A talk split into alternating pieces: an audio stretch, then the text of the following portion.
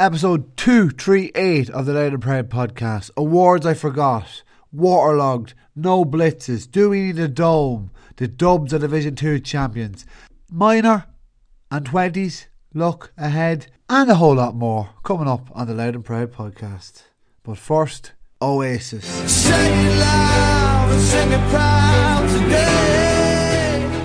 Yeah, so I I went through all the awards during the week, and you, if you've signed up to Loud and Proud, you would have got them. Patreon.com forward slash Loud and Proud to listen to them all. I got a lot of help from you as well. Uh, I asked for I asked for help on, on some of the winners, and you, like a lot of people out there came up trumps. Player of the year, performance of the year. Not uh, look, people send in individual performances and overall performances by the county. Uh, best newcomer, I had to split that three ways into newcomer, find, um, young player of the year, and most improved. So I split that to three ways, and then funniest moment as well. And then I also added a few more awards that I concocted out of my mind: broadcast, podcast. Awards of the year, grounds of the year, impact sub. I think we know who that was. The worst player we faced. Mm, some people think I was a little bit harsh. Um, saddest, most unluckiest kind of moments in the year. Best away day. We three away days. They all vary. I want to give you the best one. It's, you might have an might have an idea which. Mister Consistent as well. Best guest, worst guest on the Loud and Proud podcast, which you previewed uh, during the week. We'll be previewing Westmeath fairly shortly in a couple of weeks. Uh, best tackle. Who we could add? What player out there could we add? I didn't not, didn't mention Sam Mulroy because Sam Mulroy is still in the panel. Is, these are players outside of the panel that could be what's that word? Parachuted in. Um, score and goal of the year as well. They're all in there. There's loads more, absolutely loads more. Um, most hateful player we play against, but just a few more to add. Right, who's the toughest Louth? Who's the toughest Louth player over over the season? Um, was it Iron Man from Roche? Was it Donal McKenny? Was a Conor Grimes? Took an awful lot of hits, went off, still came back on one of the games, showed his hardness, and went toe to toe with uh, John Small as well. Probably going to give it to Conor Grimes. Not Sharky's toughest boots as well. Best haircut of the whole league. Not being biased here, but be two sons now have mullets because of Kieran Murphy, centre half. Um, a lot of boys have fairly straight championship haircuts. So, yeah, the mullet st- stands out a mile and it's very much in fashion at the moment. Going to give it to the Pats man, who's heavily mentioned during the week on the podcast. Best free of the campaign. Sam had a few monsters, didn't he? Throughout the whole lot against Limerick, settle us down, um, Derry as well to keep us in contention. I'm going to go with Peaches down Croke Park. We're gagging for a score. He didn't come up earlier on the far side, but he comes up on the right hand side and slots it over just to add to his resume. Um, as like maybe he might have been player of the season. I don't know. We'll have to listen. Um, best looking fans. I kind of have to say Meath, but, but then Boys comes in again. But um, look, I'll leave it up to you. Maybe Derry Girls might be influencing you there. That great program. Game changer. Who's the game changer? I think this man might have featured. He have featured heavily across the podcast. So I'm not going to say who it is, but we've a fair idea. There's a list of nominees for Player of the Season. This man, it was the game changer, I suppose, overall. Some really good, funny moments in there as well. And just it's just a great league season. It's good to get a bit of closure on it and look back on it fondly. Like there was negative points in there as well. You know, there was. There's no doubt about it. There's still things we can improve on too, like especially looking at Dublin today. Let's yeah, let's get into it. The, the finals talk. Um, we I don't know. Like it, it was it was interesting. I think Dublin had a lot more emotion in this game today against Derry. I think they wanted to beat Derry. I think they wanted to teach them a lesson. I think they want them to protect our base of Croke Park, and also kind of say, right, you're on our turf now. Let's see what you have, and let's see what I can put put on you. They laid it on to had another goal. We didn't give up chances like that, but uh, is it a case of they really had to work on that during the week after facing us? They left a couple of chances behind against Louth. We kind of sharpened the tools for them to go out and take care of Derry. And I think that's I, I I said it during the week on the Patreon podcast that I thought they'd hammer Derry, and I, obviously it wasn't a hammer, but it's a fair hammer for Derry in the way they set up.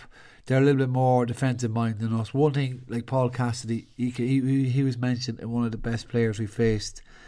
Goes unknown, unknown really, but he's well seen in the, in the, the socks pulled up, so you might be aware of him. But he kicks a hell of a point today, a defiant point after the second goal.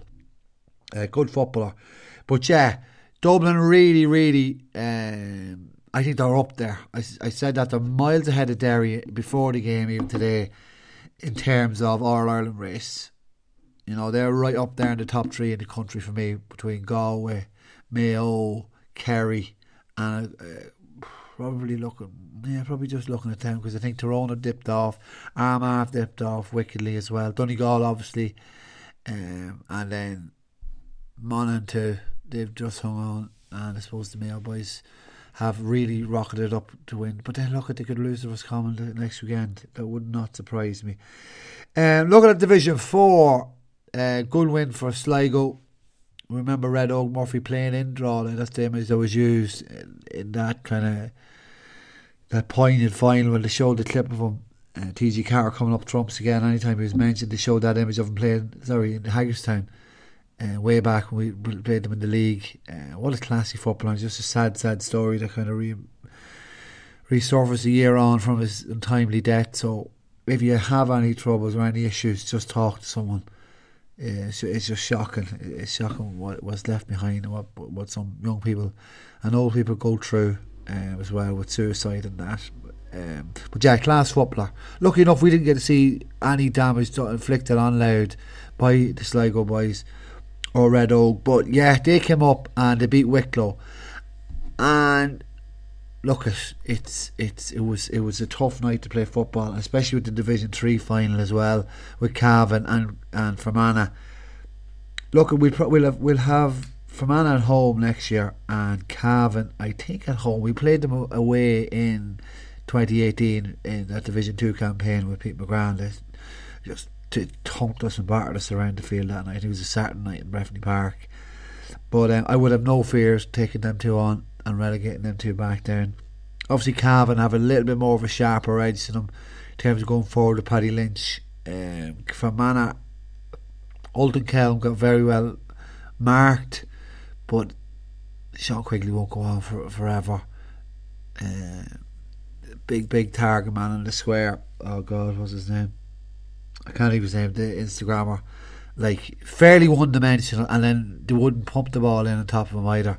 So you just wonder, like, and have they improved that much since we played them? I don't think they have. Obviously, we've got the Collins back. There's another season they're gonna winter they're going to have with Enniskillen, or not with Enniskillen, with Derrygonnelly. Are they, are they to come back again for another season under Kieran Donnelly, who's a good manager, but we look to keep ahead of them and stay in Division 2 again next season. While I'm on it, we're probably going to have Cork and Uí Chaoimh next year. Kildare in Newbridge or wherever they're going to play their game. Uh, and then Meath'll be an Ardee. That'll be that'll be one to look forward to. And then Donegal, we played them away in 2012, so we might have them at home. That'd be great to get Donegal down the road. Armagh, we played them at home in Drogheda in 2017. So we're probably playing them away in BOX-IT Athletic Grounds. That'd be a thumping match because that is a real. That's a really good. Um, that's exactly what Andy Farrell would want for his team playing with the dome, playing with the roof closed against a team like that, noisy, real partisan crowd, and to get all the decisions up there. So that'd be a great test for our boys. Go into Armagh take two points off them um, as well. But yeah, like the Division One final as well. Like just sticking on that Division Three final, you think last year all out of Limerick in that you think, what was that? Were we as bad, or was it just your your kind of your red tinted glasses looking at it? But I do think we were a better team coming up than any of those teams to, that was played over the weekend. Um, you know those Division Three, Division Four finals on the Saturday night.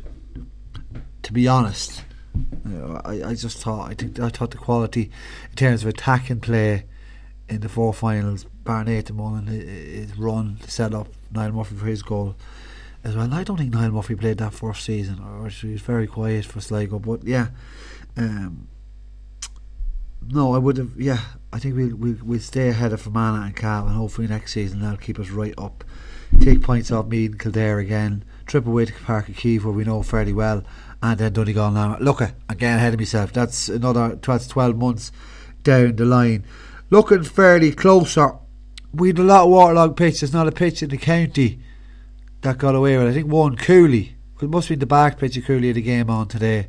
I didn't think like it's, it's usually wet enough pitch up there, but I must have got the drainage right on it. But um, yeah, is there a case for getting a dome? You know, or taking over the DKIT dome and getting a, an indoor pitch there? Um, because you see that it's just it's becoming more uh, apparent in kind of big chunks of the season. Nearly December, November, December is fine, nearly weather-wise, but it's it's creeping into February, March, spring, you know, and it's creeping into April now as well.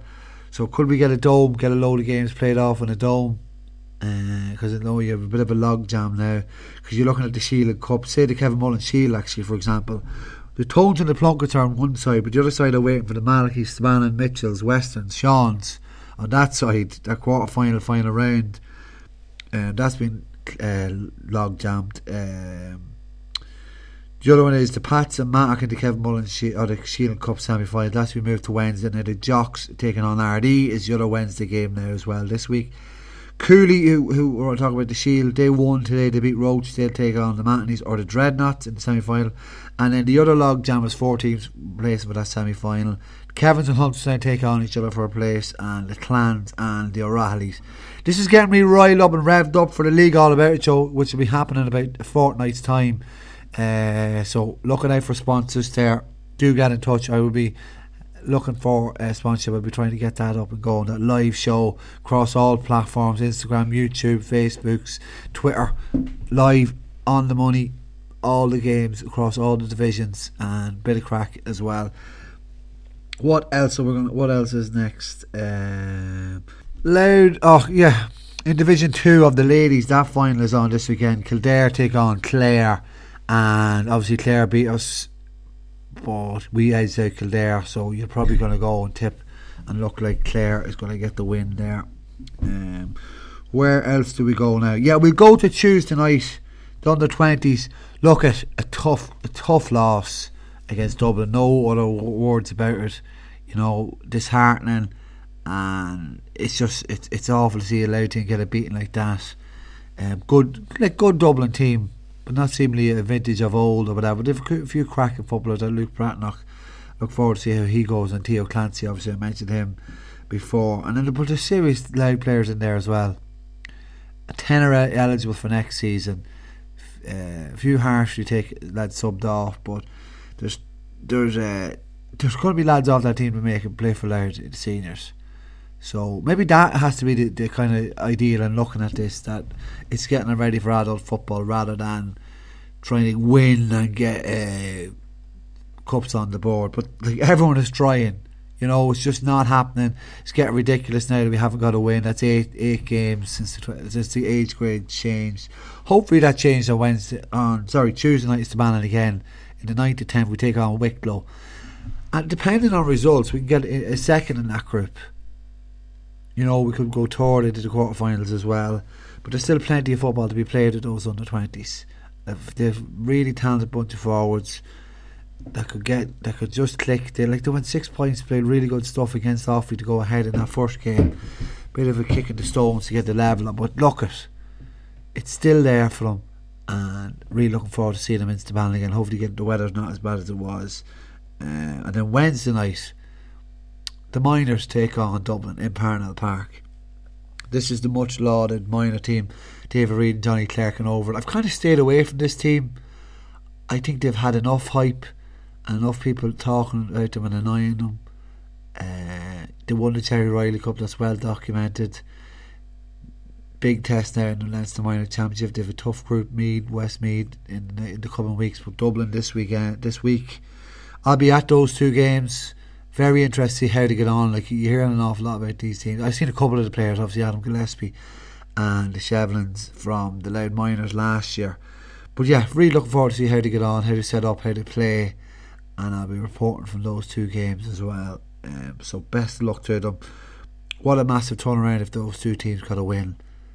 Um, you know, obviously Dublin are going to come with you don't know who they're going to come with.